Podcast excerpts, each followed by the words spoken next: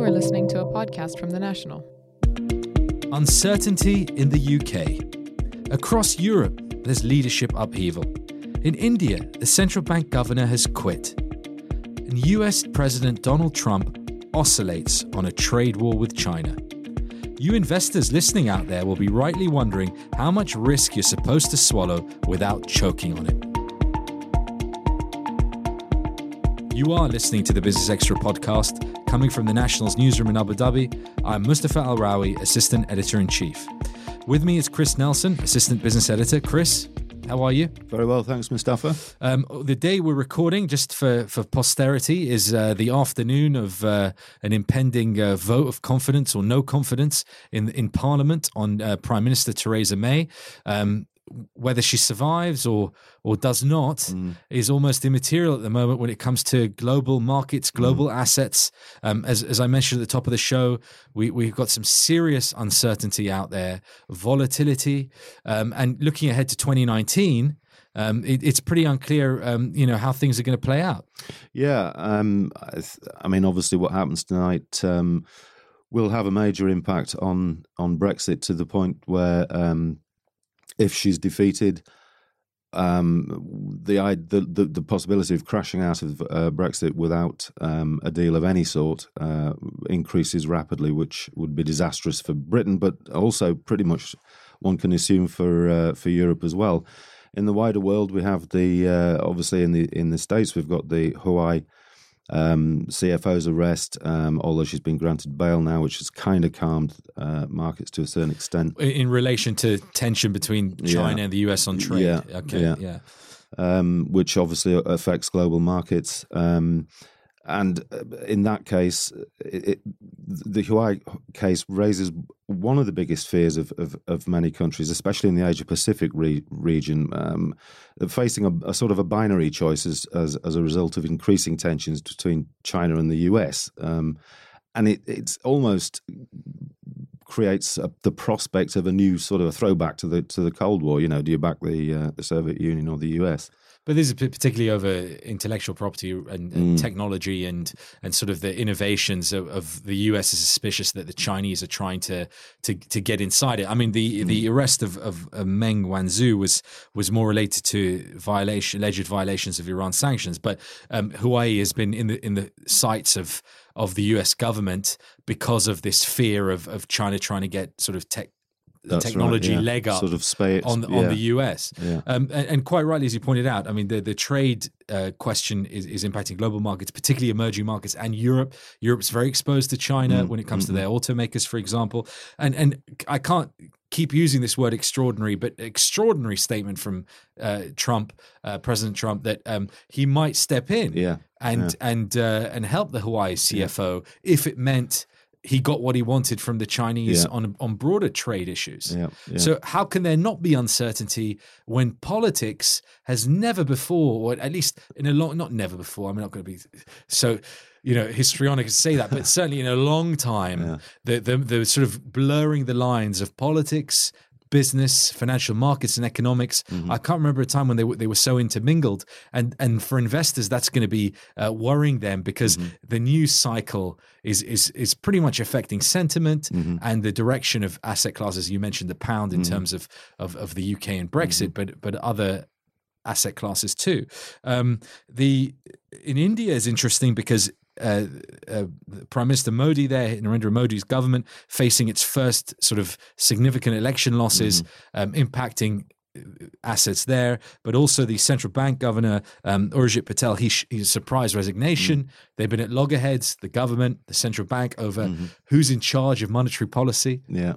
Um, I could go on. I mean, yeah. uh, you know, it's in France. Um, President Emmanuel Macron, Macron yeah, backed down the on these fuel shirts, taxes yeah. with the the gilets jaunes, and uh, he he's actually broken his budget promises or his promises to keep his budget under control and his fiscal promises, and, and is giving an increase to the minimum mm-hmm. wage mm-hmm. and all kinds of other concessions to to quell the anger. Same, same, similar sort of thing in Italy. You know, with that um, budget as well. Uh, absolutely. So you know, you, you from from North America to Europe to Asia, you have all of this.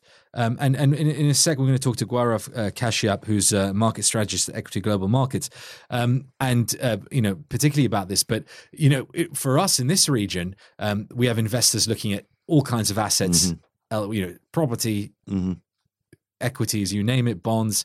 Uh, this all affects that, but also demand for oil. Yeah. Um, with all this uncertainty, worries about how it could impact um, economic growth, which is ultimately, you know, what we really are talking about: less investment, mm. less jobs, mm. less spending, um, and then oil, the biggest product we have, um, could could then be affected. So really, the the knock on effects are, are long and possibly painful. Mm. But also, I think the question is is how much is this in our minds? And and what are really the fundamentals? London School of Economics and the British Treasury. I mean, we're talking about Brexit here, but um, oh, oh, yes, there'll be everybody effectively says there will be a long-term loss of GDP for the UK economy, but that's compared with the status quo projections of remaining fully in the EU and the single market.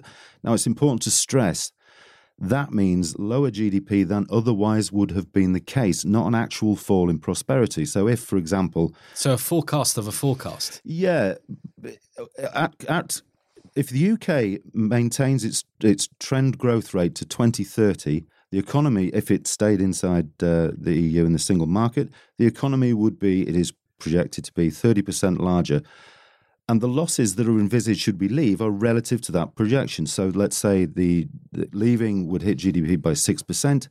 That means the UK uh, economy would by 2030 be 24% bigger instead of 30% bigger. So it's not like a sudden, you know, a situation where everything's going to shrink for, for the next decade, you know.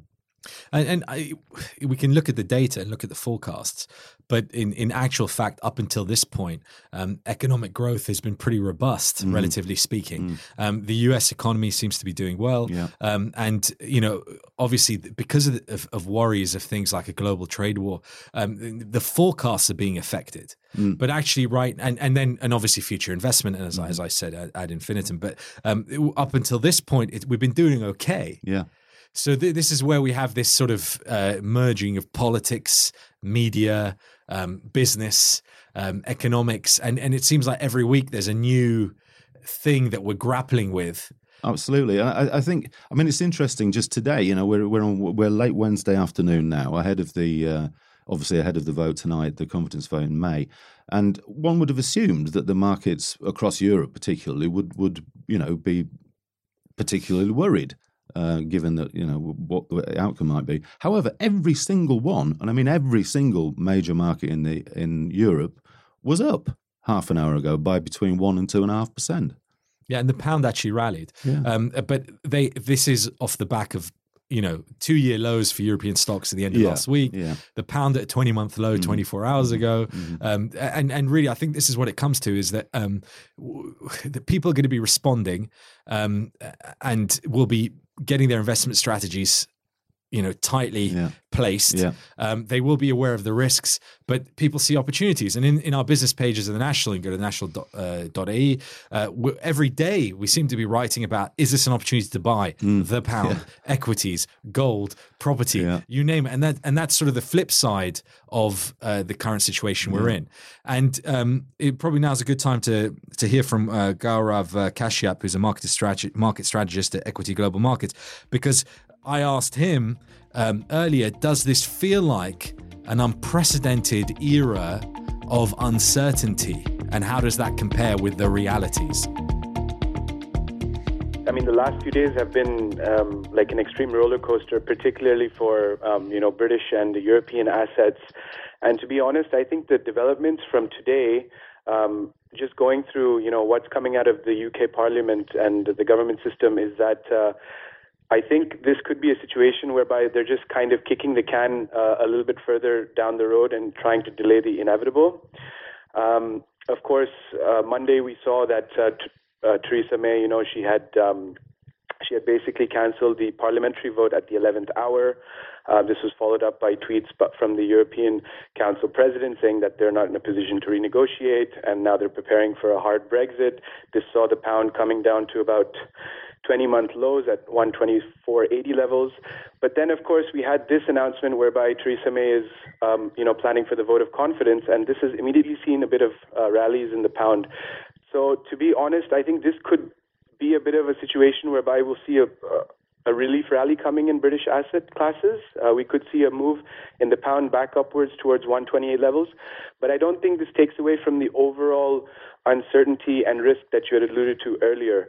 Well, of course, here. Um, given that, uh, uh, let's let's assume that she survives the uh, confidence vote tonight. That means there cannot be another leadership uh, challenge for a year, which of course will see her clearly through May, uh, March 29th. Do you do you, if if she survives? Do you see that acting as um as a prop for market sentiment and and for the for the currency in general? Definitely. Um, see, when it comes to when it comes to the the currency markets, uh, as far back as the Brexit vote through uh, Donald Trump's uh, surprise election, um, markets are looking for any positive, optimistic news to have an excuse to rally.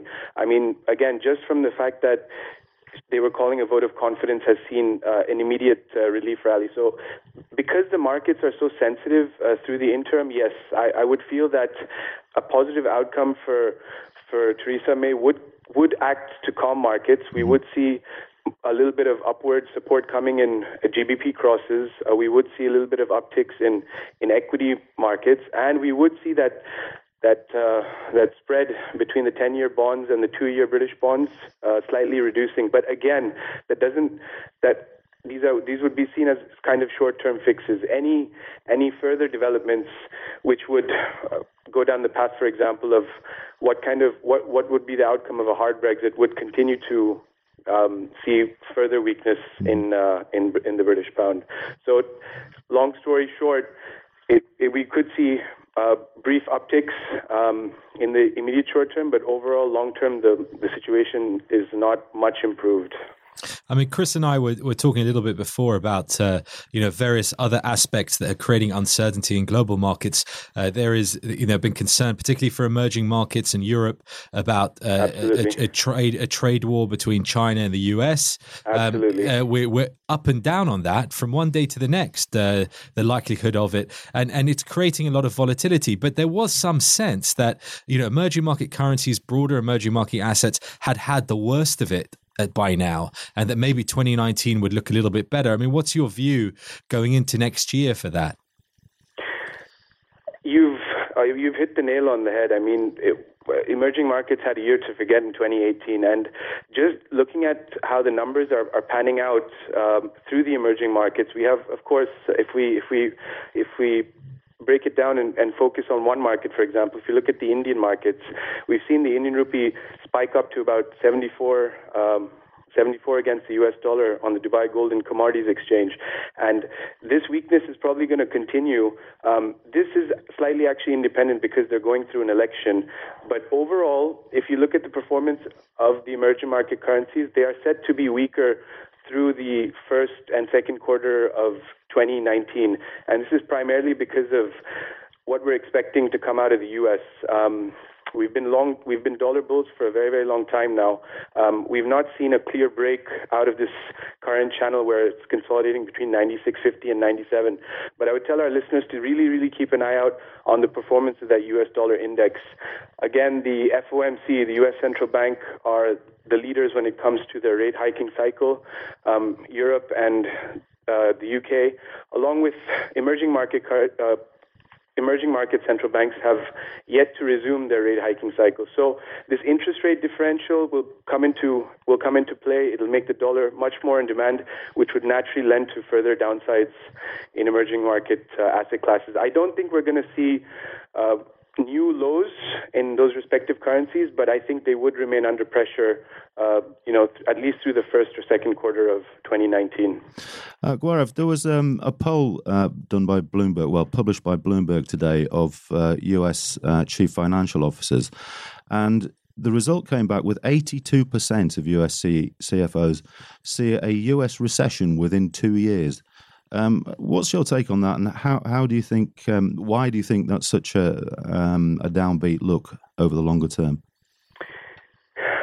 To be honest, I I I I, across this survey at, um, recently, but I'm I'm going predominantly by what I'm seeing from from the U.S. data docket. Um, when it comes to the three main key key factors that um, central banks uh, focus on have been, of course, of course in, inflation expectations, which are very much in line with uh, the targets of 2%.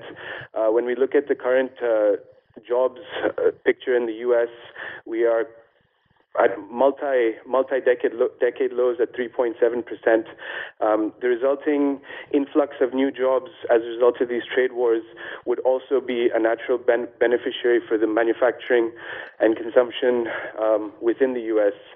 So, unless we see a situation where the U.S. Uh, economy goes into a kind of a cool down mode, which I don't foresee because we're seeing GDP GDP rates at uh, between 3.5 and 3.7 percent. So within two years, we could be in a situation where the U.S. economy is, is coming to a slowdown. But again, very, very bullish. I personally remain very, very bullish, at least through the first um, through the first six months of uh, 2019, which would then also be timed in nicely with the fact that we would probably see rate hikes is coming out from at least the ECB, from the uh, from the Bank of England, and um, other um, other developed nations. Uh, you've been following markets for a long time um, around the world, Gaurav, and it'd be good to get your perspective because it seems increasingly as we've as we've moved onwards from the financial crisis about a decade ago um, that um, it, because of a sort of perceived uh, failure of economists and central bankers during that period, that politicians uh, b- begin to think they can they can run the economies better than the experts in a way. Exactly. and, and in India, um, you know, a good example of of the surprise resignation of the the CBI um, uh, exactly. uh, head Urjit Patel, uh, you know, who's been at loggerheads with the government over their encroachment on its powers. But that's not an isolated situation. We're seeing it all over Absolutely. the world. So how does that affect day to day, month to month, year to year investing, uh, looking at assets when you, you can't predict how politicians are going to try and, and get involved? And and, and to Absolutely. me that that adds to the uncertainty. Absolutely. Uh, I mean, you know, you you've raised another excellent point, and our clients uh, typically wonder the same type of uh, wonder the same type of uh, things. And I think in these types of um, in these types of very uncertain um, times, I think it's very very important to, of course, employ. Look, despite the fact that there are uh, difficulties in the market, political uncertainties, opportunities still do exist in this market. And I think what I end up telling my clients is very simply look, if we have a view, for example, on the British pound, I think it's very, very important. You can take advantage of these opportunities, but employ very, very strict stop losses, for example.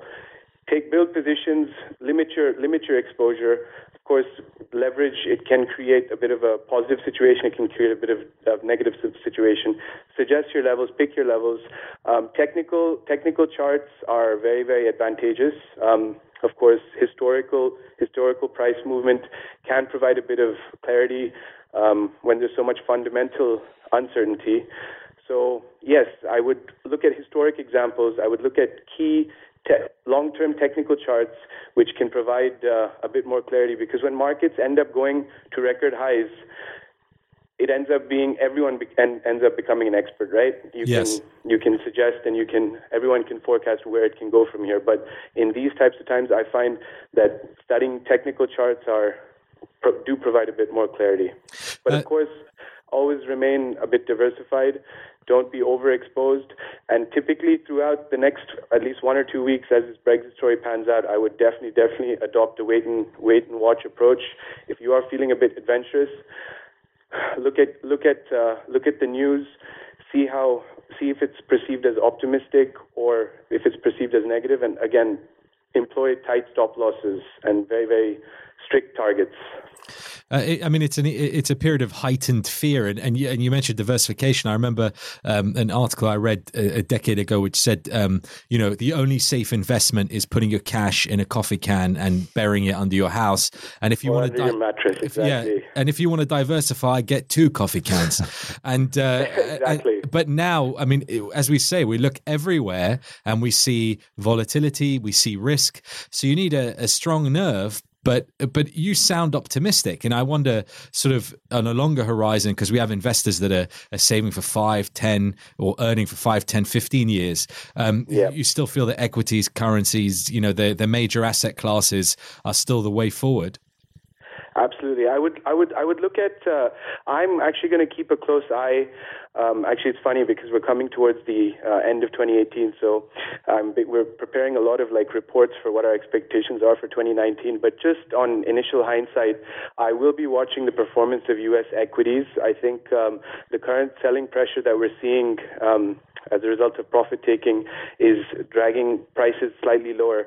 But I would be looking as in, at a time, probably again in, in at some point in quarter one or at the early parts of quarter two, to mobilize and start building positions in U.S. equity markets, but in a diversified range, looking at banking sectors, looking at energy sectors.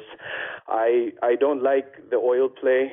Um, at present. Uh, again, very, very politically driven um, agendas are at play in, in, in the oil markets, which make it very, very uncertain. Um, I mean, if you just look at the price movement falling to 50 levels, it's it, it was actually very, very unpredicted. But um, yes, on a whole, I I do like um, I do look, I do like building in U.S. Uh, dollar assets at least through the first six months. I think it provides. Uh, I think at this point we're not looking to beat the market. We're looking to uh, maintain, uh, you know, a respectable return, uh, especially amidst what what all is happening right now.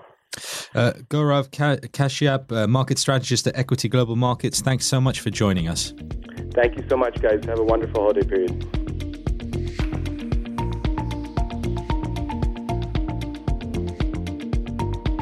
So, Chris, as Gaurav was saying, there there there are opportunities uh, to be had uh, if you if you're focused, mm-hmm. if you know what you're doing. Yeah. So start reading up. Yeah. But um, you know, amid all this uncertainty and and you know these worries, there, there, there is good news, isn't there? There is. Tell indeed. me there is. There is good news, and it's right here. Um, UAE's economic growth is set to accelerate next year, um, particularly as the non oil uh, GDP expands on the back of government measures introduced this year and higher spending. Economists, including Oxford Economics, uh, say. The UAE Central Bank itself uh, predicts that next year the economy will grow by 4.2%. Uh, that's a big number. That's a big number. Oxford Economics sees non-oil um, economic growth, uh, GDP and economic growth up by 3.6 percent next year from 3% this year and says that GDP will expand 1.3% up from 0.7% this year. So it's all well and good here. Bring on 2019. Uh, Chris Nelson, thanks so much for being with us. Pleasure, Mustafa. Uh, let me thank our producer, Kevin Jeffers, and point you all in the direction of our other podcasts, Beyond the Headlines, which takes a deeper dive into the biggest news from the week with a distinct Middle Eastern point of view, and the Cricket Pod, where our experts shine a spotlight on the gentleman's game. Subscribe to both those shows as well as this one on Apple Podcasts or your favorite podcasting app. Find us and our coverage as always at thenational.ae. Thank you for listening and do join us again next time.